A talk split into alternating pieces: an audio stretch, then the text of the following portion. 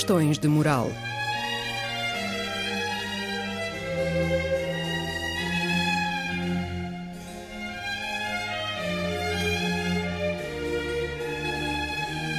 Escrito e apresentado por Joel Costa.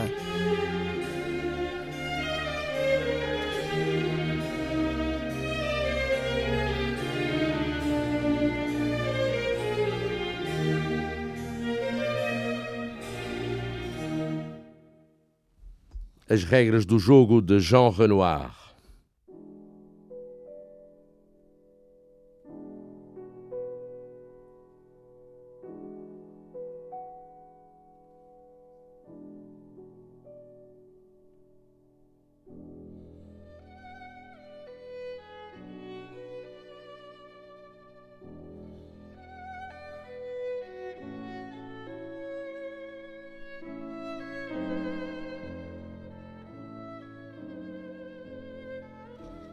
É bom rever filmes antigos.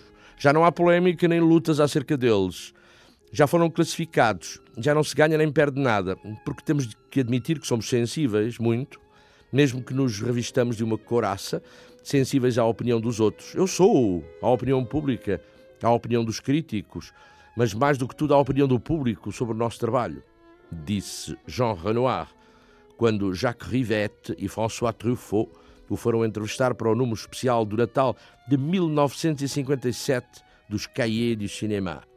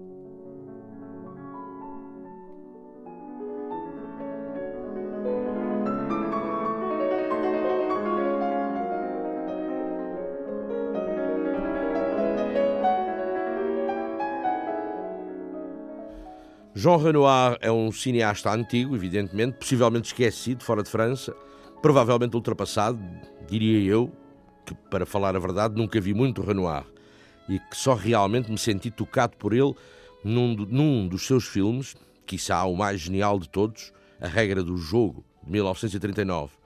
Quiçá até um dos mais geniais filmes da história do cinema. Porque Jean Renoir, para quem não saiba, filho do grande pintor Auguste Renoir, é artista de um outro tempo, eu diria mesmo que de uma outra civilização, a civilização do teatro, grandemente admirado pelos seus filmes anteriores à guerra, menos admirado talvez pelos filmes que fez na América, onde se refugiou durante a mesma guerra.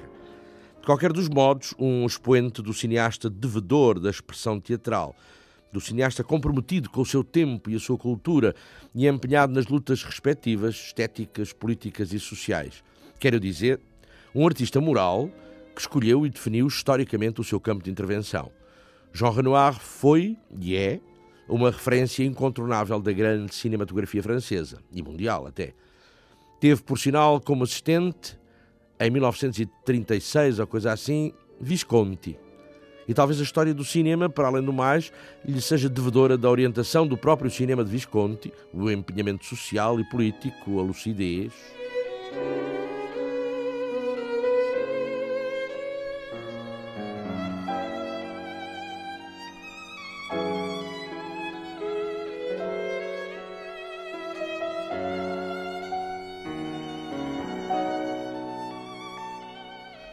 Vêem os velhos filmes como se fossem novos. Renoir via os seus velhos filmes como se tivessem acabado de os montar e com a vantagem de não sentir as angústias de saber como vão esses filmes ser julgados.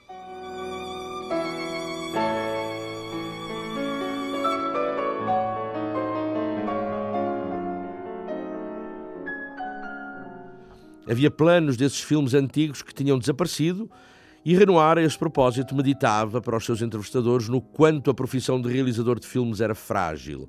E quando começara a fazer cinema, Renoir pugnava pela superioridade do cinema sobre o teatro. E uma das superioridades que lhe encontrava era o cinema ser como um objeto plástico, não estar tão sujeito como o teatro, tanto à inspiração como ao desgaste do instante que passa, à velocidade do tempo.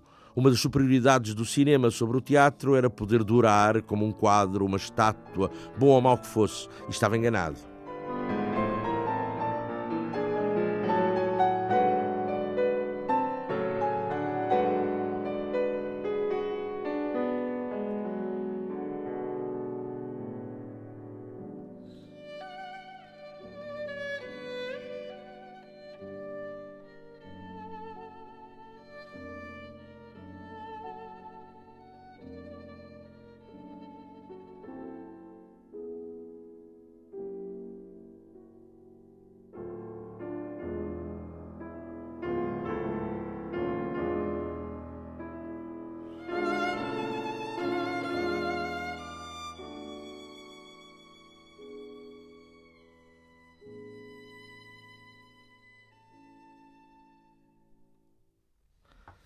Era um primeiro ponto moral na entrevista de Renoir a Rivetti Truffaut. O cinema não era uma arte tão durável como lhe pudesse ter parecido nos começos. As cópias dos filmes podem deteriorar-se, podem desaparecer.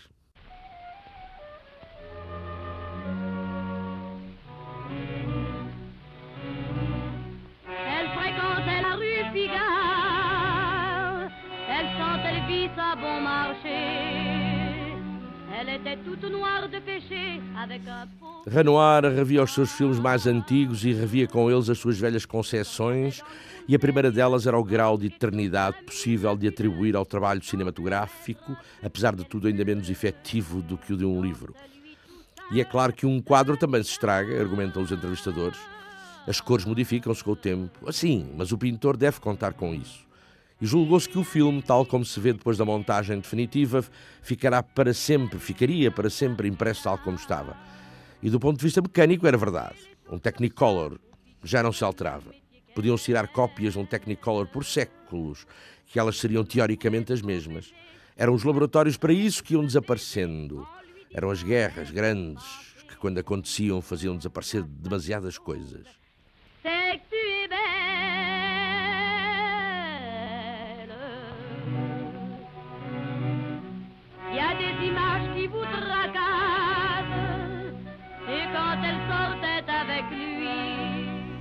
Renoir usa a técnica retórica de não emitir uma asserção nítida, definitiva.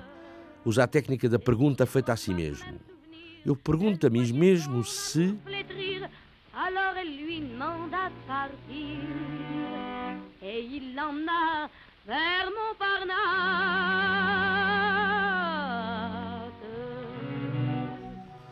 Jean Renoir pergunta a si mesmo se toda a obra humana não será provisória. Mesmo um quadro, mesmo uma estátua, mesmo um monumento, sim, mesmo um quadro, uma estátua, um monumento. Renoir acrescenta, mesmo o Parthenon. E fosse a solidez do Parthenon aquela que fosse, o que restava dele era muito pouco. Não havia ideia do que ele fosse no dia em que acabaram de o construir. E mesmo que o, o que restava do Parthenon estava condenado a desaparecer. Mais 100 anos, 200, 500, à força de irem colocando cimento em cima das colunas, chegará o dia em que até o Parthenon deixará de existir.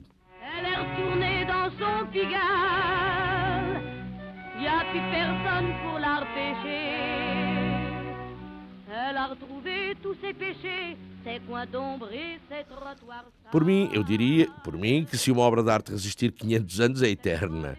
Relativamente ao conceito que a mente humana pode ter de eternidade, já se sabe, não há mais eternidade que eu possa conceber. 100 anos, digamos, Visto pelas contagens de hoje, será a eternidade garantida da obra de arte, diria eu.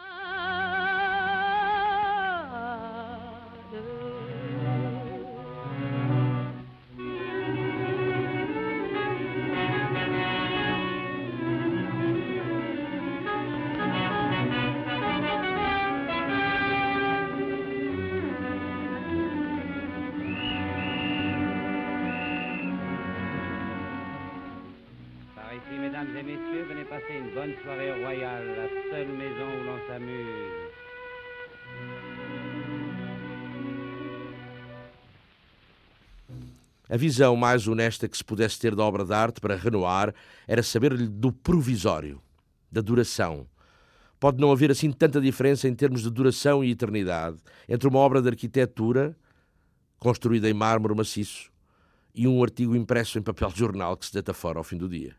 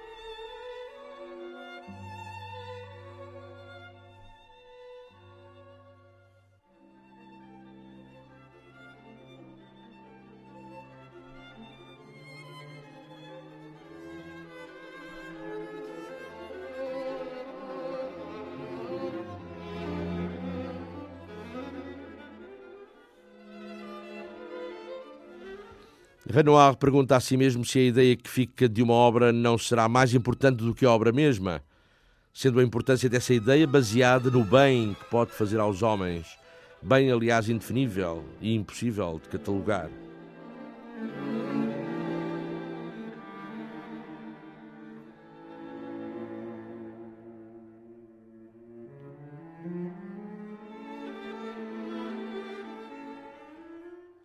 Renoir recusava-se a dizer isto é bem, isto é mal. Mas não deixava de acreditar em que, sim, existia um bem e um mal. Havia a elevação metafísica. Havia o que era possível de classificar da tentativa de escapar à matéria e de se aproximar do espiritual. Toda a obra de arte que deu um passo, talvez pequeno, mas um passo, para o contacto com o espiritual tem interesse. Renoir estar-se-ia completamente nas tintas para o que eu penso, mas eu também penso assim, por acaso. Penso que será mesmo essa a finalidade, ou mais, a utilidade da arte.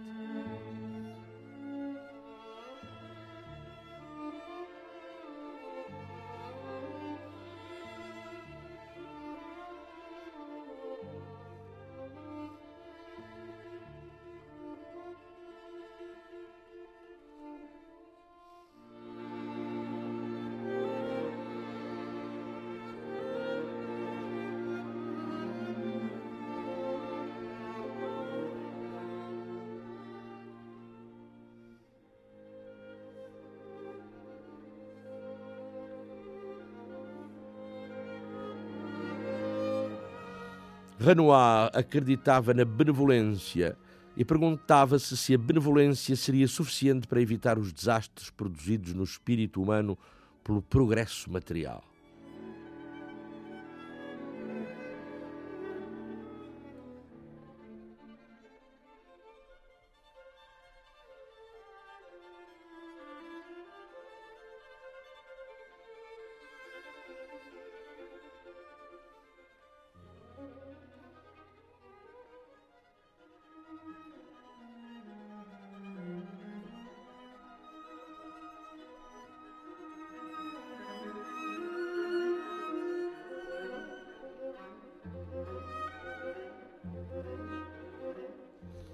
Mais um saudosista reacionário, dirão alguns ouvintes. Mas não nos esqueçamos de que muita da razão e da justificação de tanto progresso material foi a produção de bens de consumo em massa, a massificação, que é uma coisa bem possível, julgo eu, de ser posta em causa. Até reparando nestes criadores cinematográficos que eu trarei e trago aqui à conversa, uh, se pode pensar neles como homens que, realizando uma arte de massas, habitaram um nicho elitista que, apesar de tudo, a indústria massificada do cinema ainda guardava.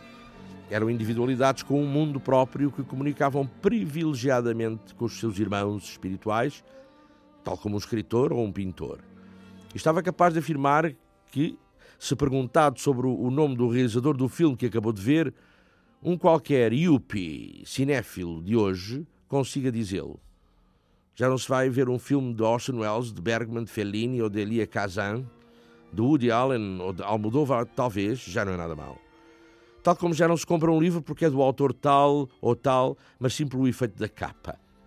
O Yuppie cinéfilo não foi ver o filme para se aperfeiçoar espiritualmente.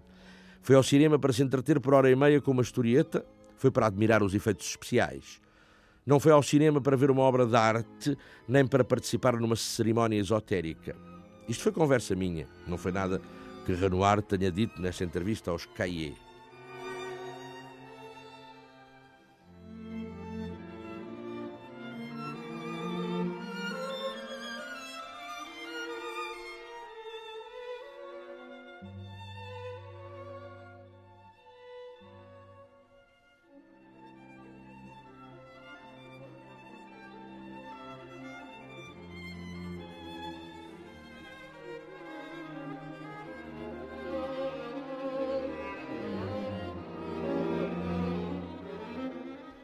Que Jean Renoir disse aos cahiers do cinema foi perguntar se a ideia da massificação não seria uma ideia a rever, talvez ainda afetado pela convicção desusada de que o artista e a sua obra poderiam mudar o mundo. Rever a ideia e a utilidade da massificação, ou pensar, no mínimo, em alguma outra maneira de a utilizar. Isto dito em 1957. Dá para rir, claro.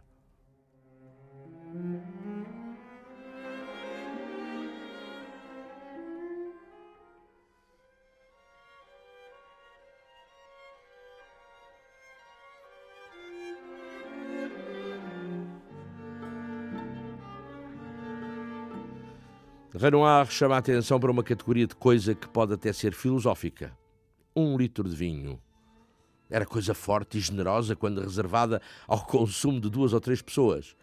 Mas se se quiser dar a esse único litro de vinho a beber a, a mil pessoas, será preciso acrescentar-lhe água, desvirtuá-lo, portanto, até lhe roubar a categoria civilizacional e a natureza de ser vinho, e deixará de ter valor enquanto vinho.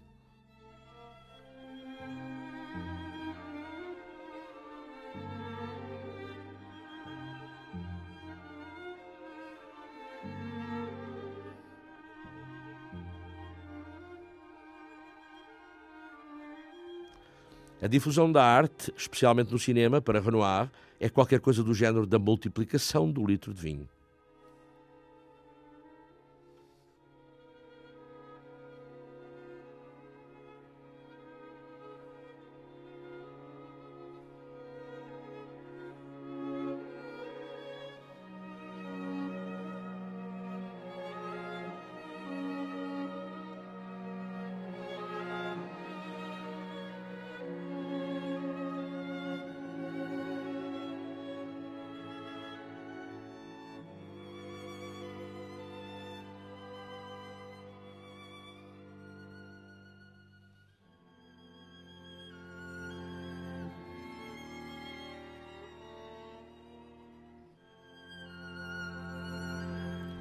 E como o mundo se concentrava em 1957 em torno de capelinhas fechadas de especialistas disto e daquilo, e a ciência atómica estava na posse de muito poucas pessoas em todo o mundo, mesmo que uma dessas pouquíssimas pessoas se desse ao trabalho de contar o que sabia sobre a ciência atómica, arriscar-se-ia a não ser ouvido pelos seus semelhantes, e os seus semelhantes não, não a poderiam compreender.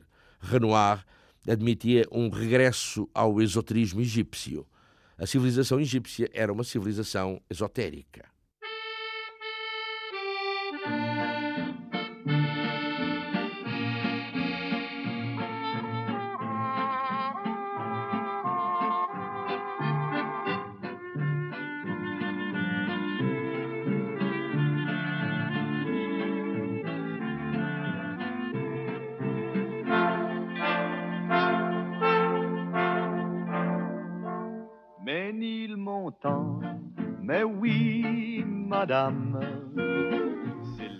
Nunca se rompe com nada.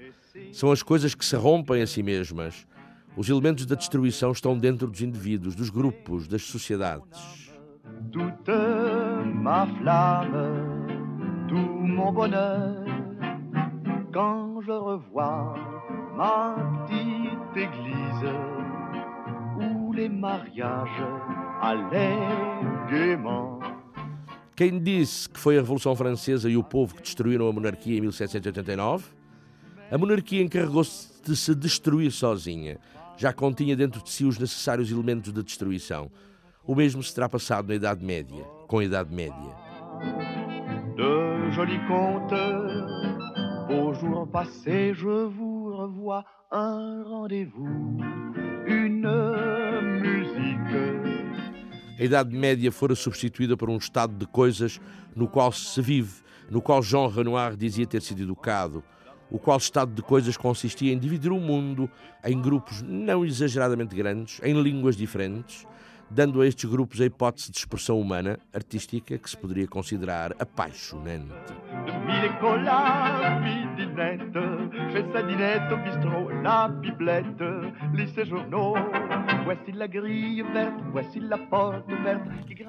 Por outras palavras, o género de civilização que produziu Mozart, que produziu o meu pai, o pai dele? Jean Renoir, parece-me ameaçado. E o meu pessimismo radica-se nesta constatação, disse Jean Renoir. C'est là que je viens retrouver mon âme, toute ma âme, tout mon bonheur. Quand je revois ma petite gare où chaque train partait joyeux, j'entends encore dans le tintamarre des mots bizarres, des mots d'adieu. Je suis pas poète, mais je suis ému. Et dans ma tête, y a des souvenirs jamais perdus. Un soir d'hiver, une musique. Um filme de Renoir intitulado Nana. Não vou contá-lo, não interessa. Neste ciclo procuro evitar as demasiadas especificações e as reflexões demasiado técnicas dos realizadores em causa, dos homens que criaram arte mediante uma sujeição a objetos mecânicos implacáveis. Nana foi um filme extraído, se não estou em erro, de um romance de Zola. E foi o primeiro filme em que Renoir descobriu que a natureza não era coisa que se copiasse, que a natureza era para se reconstituir, porque qualquer filme ou qualquer trabalho de aspiração artística deve ser uma criação.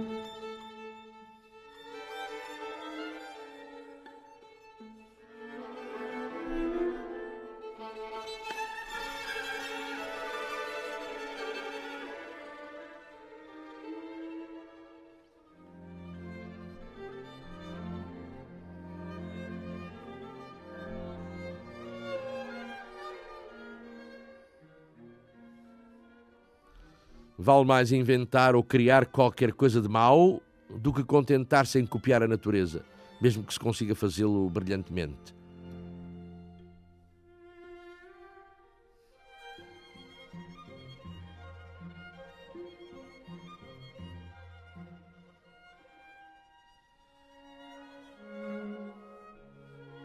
A natureza é mutável, infinitamente. Por isso não pode de um artista restar para a posteridade a cópia da natureza. O que pode ficar de um artista para a posteridade é o modo como absorveu essa natureza, o que poderá ele oferecer aos homens como reconstituição da natureza.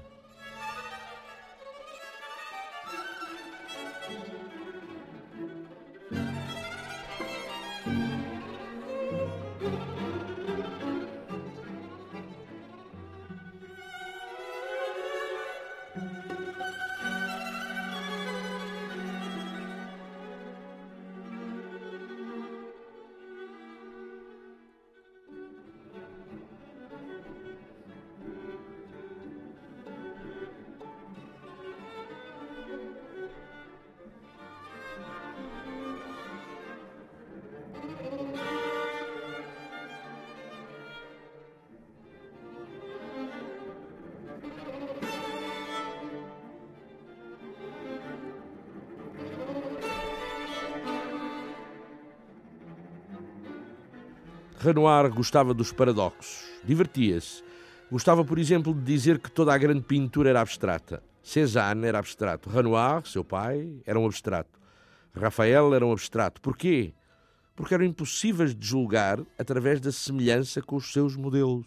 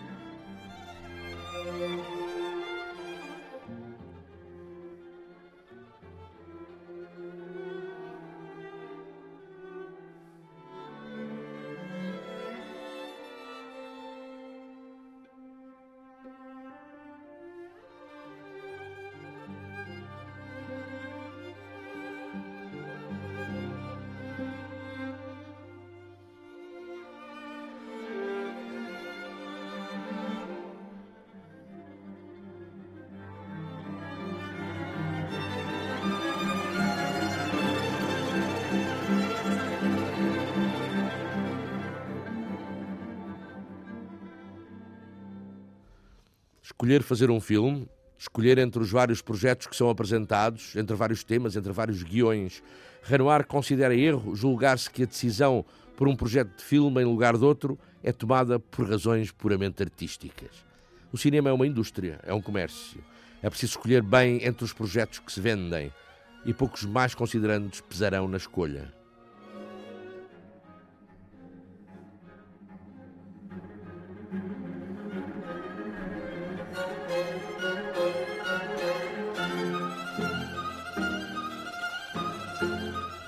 Se é desaconselhável abraçar um empreendimento para o qual o cineasta não se sente atraído, também é erro querer à viva força fazer um filme contra as previsões de ordem comercial. Se o filme não pode ser visto por um bom número de pessoas, para que fazê-lo? Quand il est mort, le poète Renoir tinha, como todos os grandes do cinema, os seus atores fetiches. Michel Simon, Jean Gabin. Nenhum cinéfilo amador dos nossos dias terá visto algum deles trabalhar, ou sequer saberá quem foram tais nomes. Renoir dizia ter tido imensa sorte na vida com alguns atores, nomeadamente Michel Simon e Jean, Jean Gabin. Teriam sido, esses teriam sido, segundo ele, personalidades inventadas. Inventadas somente para que os franceses fizessem bom cinema. Poeta.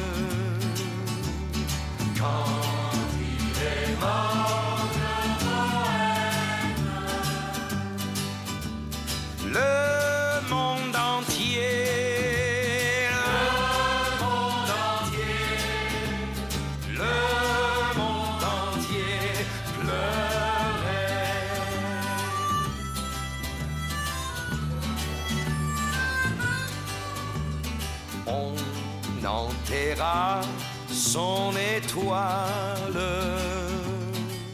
O fenómeno maravilhoso dos grandes atores para Renoir era a capacidade que tinham de revelar ou de atualizar sonhos que o realizador tivesse e que não conseguia formular no âmbito da realidade da feitura de um filme. Era o insondável mistério da criação que muitos dos grandes atores eram capazes de corporizar.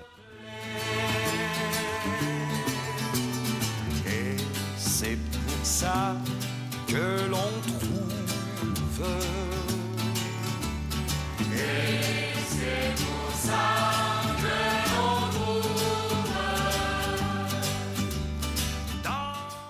Ocorria sempre um momento em que o criador deixava de ser responsável pela sua criação. A criação escapava-se ao criador de cinema, assim como o grande ator se escapava, e escapando, consumava a realização do sonho e devolvia-o ao criador, ao realizador.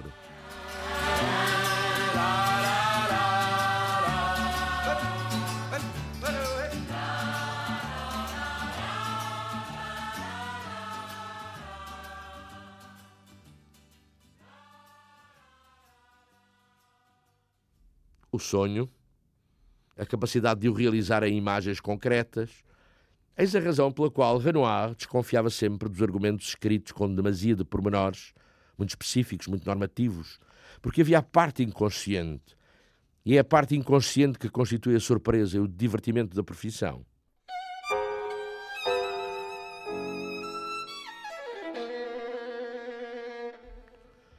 Gabin, Jean Gabin. Para Renoir é o verdadeiro ator de cinema. Renoir filmou com muita gente, mas nunca encontraram uma potência cinematográfica comparável à de Jean Gabin. Essa potência vivia de uma coisa principal: a honestidade. A mais profunda honestidade pessoal e artística. Gabin era a pessoa mais honesta que a Renoir conhecera. Gabin e a Ingrid Bergman. Nada de truques, nada de manhas. Renoir atribui o poder de Ingrid Bergman sobre o público não em razão da beleza dela, mas em razão de uma profunda honestidade.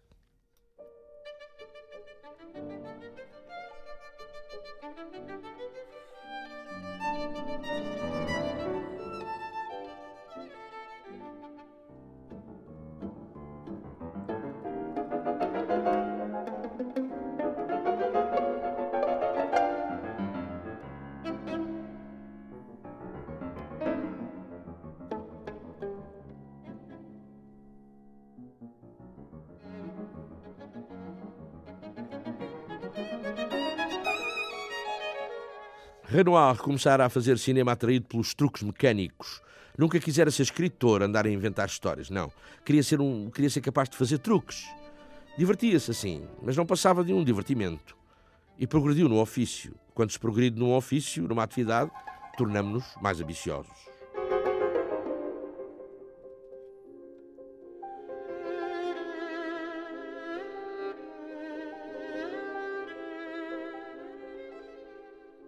Apaixonante o divertimento de fazer filmes, quer dizer, compor uma coisa inteira a partir de fragmentos de pequenos elementos, fotografar uma caixa de fósforos e poder apresentá-la no ecrã como se fosse um arranha-céus.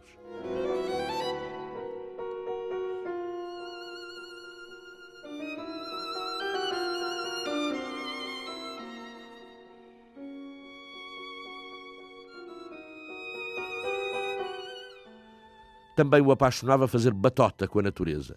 No filme Rio Sagrado, mandou comprar umas latas de tinta e mandou pintar as árvores da região indiana de Bengala de um outro verde.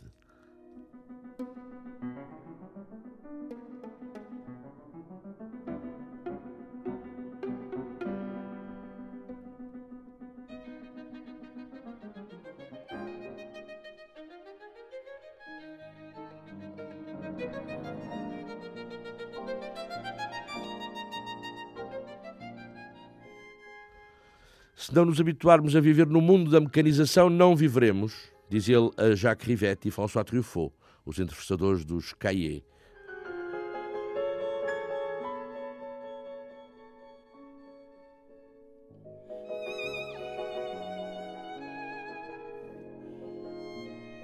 Era absolutamente preciso parar à luz vermelha quando se ia de automóvel. Odioso sinal vermelho. Era a luz da civilização moderna de que Renoir não gostava. Acendia-se uma luz vermelha e stop, parava-se, como se fosse uma ordem. Toda a gente na civilização moderna é obrigada a, a comportar-se como, como os soldados. Marca-se passo, alto, grita uma voz, todos param. Insultante. E, no entanto, é absolutamente preciso parar no vermelho. É bom haver um vermelho que nos faça parar. De contrário, somos esmagados, mortos.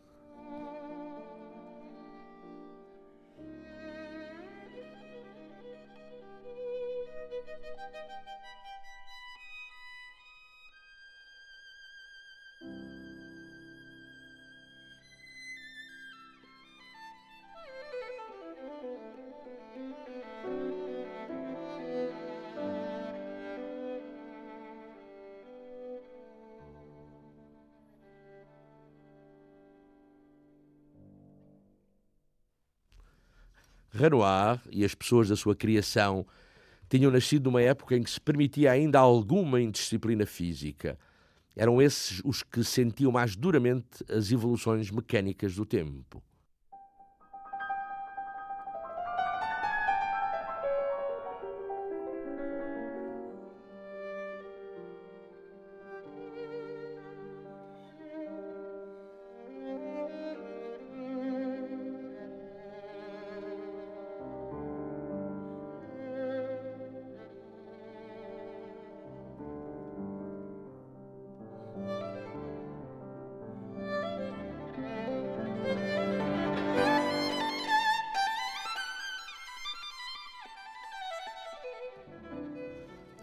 Tópico da escolha do projeto que se vai filmar.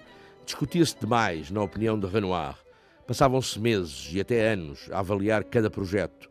Do ponto de vista artístico, todo o prazer criativo, a inspiração, por assim dizer, se esvaía. Toda a espontaneidade que permite a criação se perdia.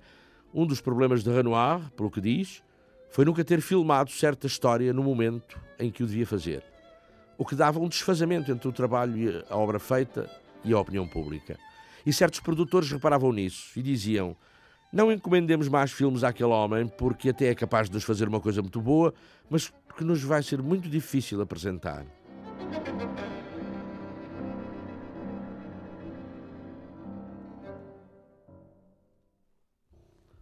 Renoir considerava a realidade sempre, sempre mágica.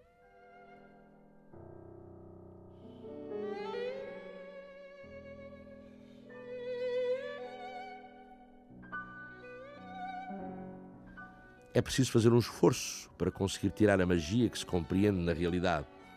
Basta deixar a realidade tal como é mágica.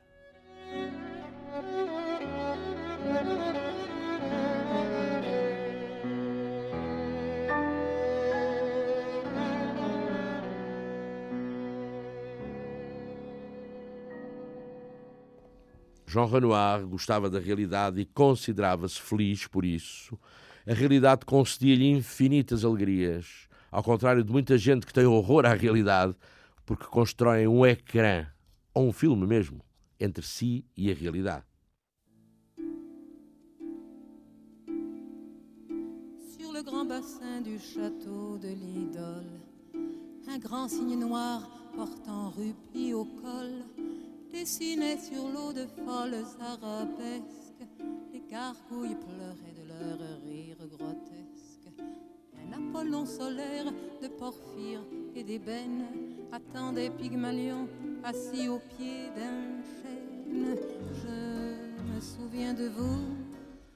Um filme constrói-se na base de elementos que a realidade dá, que a sociedade dá, as conversas de rua e de café, quando ainda havia conversas de café as notícias de jornal, os espetáculos que se veem, será monótono esse filme porque toda a gente vê o mesmo.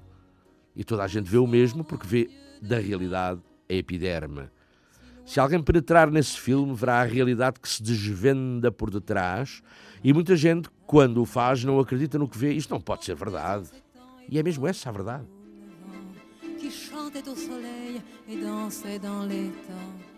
Vous saviez les allures d'un dieu de lune, un cas en fièvres, en lieux, en époques-là. Et moi, pauvre. Renoir achava que a realidade dos acontecimentos cotidianos é distorcida, deformada como um espelho imperfeito. As aventuras sentimentais, és um caso, és um caso de realidade traída, mais ainda do que quando apresentada num filme ou num romance. Os apaixonados, quando discutem, podem inesperadamente começar a apreender o mundo através de um vidro deformante e então perderem todo o seu sentido de realidade. Pode chamar-se isto a tradição romântica. Si loin de Marienbad, bien loin de Marienbad, c'était un grand château au parc lourd et sombre, tout propice aux esprits qui habitent les ombres. Et les sorciers, je crois, y battaient leur sabbat. Quel curieux sacrifice en ce temps-là. J'étais un peu sauvage, tu me voulais câline. J'étais un peu sorcière, tu voulais Mélusine. Em 1957, Jean Renoir asseverava que era preciso pagar por 150 anos de tradição romântica no que respeitava ao amor, à mulher, à sedução, ao próprio sentimento. Où donc êtes-vous Où sont vos yeux de Tentar rever as coisas tais como são, atiram os entrevistadores. Renoir pensa e responde que é esse o trabalho do Criador, ou mais, o trabalho de todo o ser humano. J'ai changé, sachez-le, mais je suis comme avant. Comme me font, me laissent et me défend les temps. J'écartais près de moi l'étole d'Angoulevent, les grands gants de soie noire et l'anneau de diamant. Je serai à votre aide au grand château de Jacques, au cœur de vos dédales, la femme à Marianne Se se vive, se simplesmente se vive ganhando a vida como empregado comercial, pode-se mesmo assim viver suprimindo a espécie de filme que nos rodeia. Ver as coisas como elas são. Vistas assim, serão sem dúvida mais belas. Serão sem dúvida mais mágicas.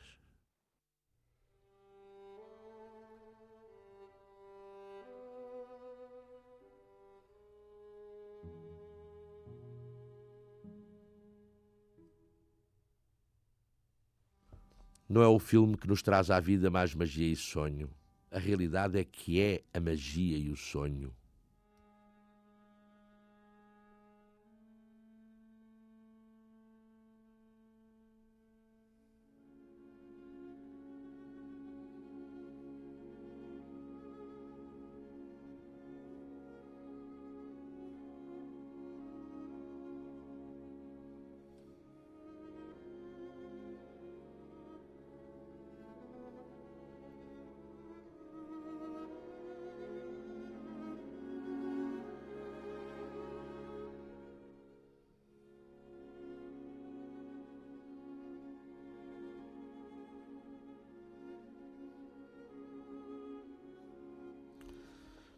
Quando se filma uma cena e quando se encontra uma expressão próxima da realidade, todos os intervenientes dizem: não é natural. Está-se agarrado a um certo tipo de prudência para conseguir ser admitido pelo público como natural, como plausível. Mas a demasiada prudência também não é coisa que se recomende.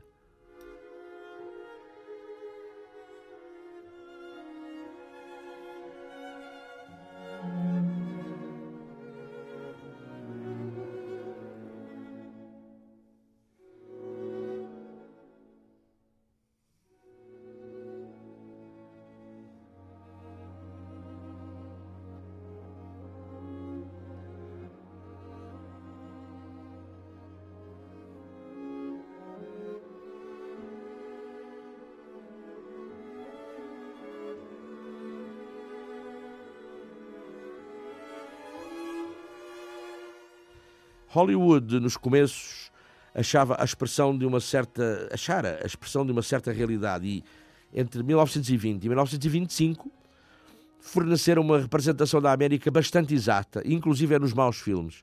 Isto dito por Jean Renoir. Hein? Digamos que quem nessa época via os filmes americanos tinha da América uma noção não totalmente falsa. E o que acontecia? Os atores copiavam os gestos das pessoas que os rodeavam na vida chamada real e reproduziam-nos com inocência. Depois veio a Revolução Teatral de Antoine, a revolução contra as atitudes românticas, contra o teatro romântico e naturalista, diria eu, não sei ao certo se com o máximo de propriedade. E depois as atitudes artísticas tornaram-se tão convencionais como aquelas atitudes românticas que tinham combatido.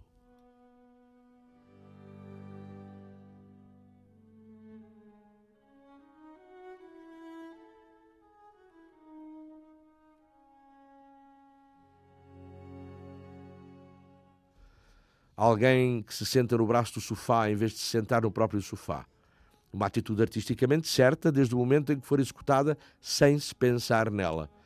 A partir do momento em que o argumento obriga e o realizador ordena à pessoa que naquele momento se deve sentar não no sofá, mas no braço do sofá, a atitude torna-se convenção.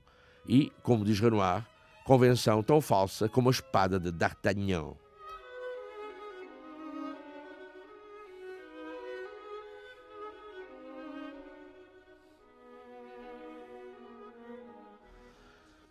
O distribuidor diz: Nós gostamos muito do filme, mas assim não é possível, teremos de o cortar.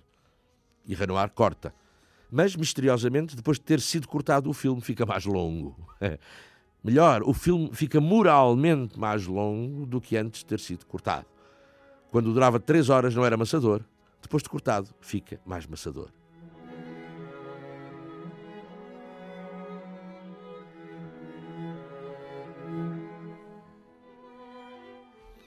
A ingenuidade é indispensável à criação.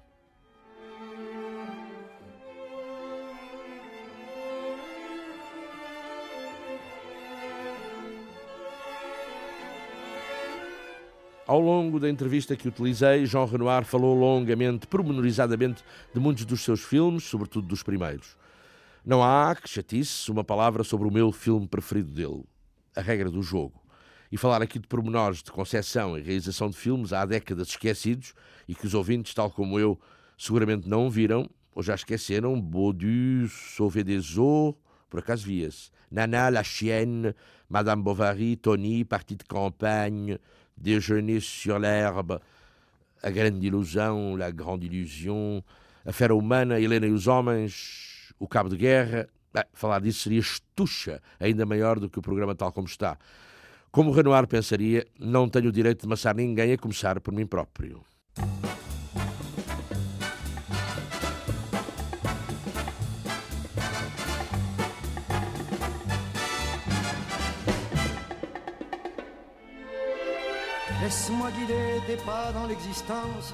Em 1957, falando dos tais planos para o futuro tradicional nas entrevistas, Renoir pensava voltar a filmar qualquer coisa de Simenon. Mas era tudo impreciso. O que o fascinava era a peça de teatro de que era autor e em que estava a trabalhar, preocupações que havia tempos lhe enchiam a vida. Como sou eu quando estou lá fora na vida? Como é que os outros me veem? Por que é que os outros me aceitam? Três atos. Daniel Darieux e Paul Meurice nos principais papéis. Quem se lembrará destes nomes no Portugal de 2008? Um exame dos sentimentos que se entrechocam no cérebro de cada um, quando cada um faz na vida a parte do ocupado, quando faz a parte do ocupante, com alemães, com franceses, com resistentes, com colaboracionistas, com gente sem ideias. Três horas de duração, correspondentes aos três atos de uma representação teatral, das nove à meia-noite, num camarote de teatro.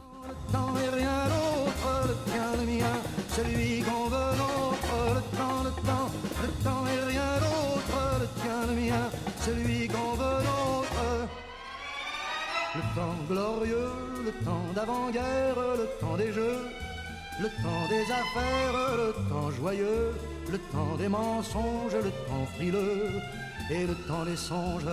Le temps, le temps, le temps, et rien d'autre, le tien, le mien, celui qu'on veut l'autre. Le temps, le temps, le temps. Não sei, não sei se João Renoir chegou a acabar essa peça. Não sei se chegou a fazê-la representar. Des grues, le temps des folies, le temps perdu, le temps de la vie, le temps qui vient, jamais ne s'arrête et je sais bien que la vie est faite. Du temps des uns et du temps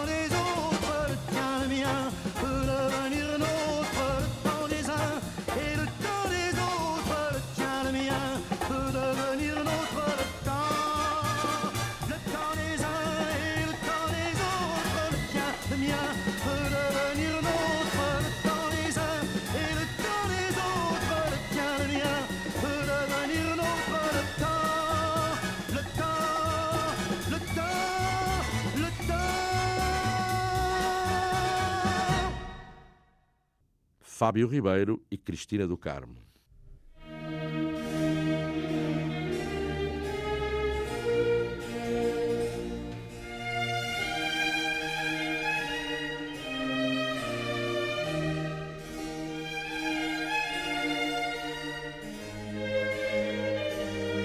Questões de moral.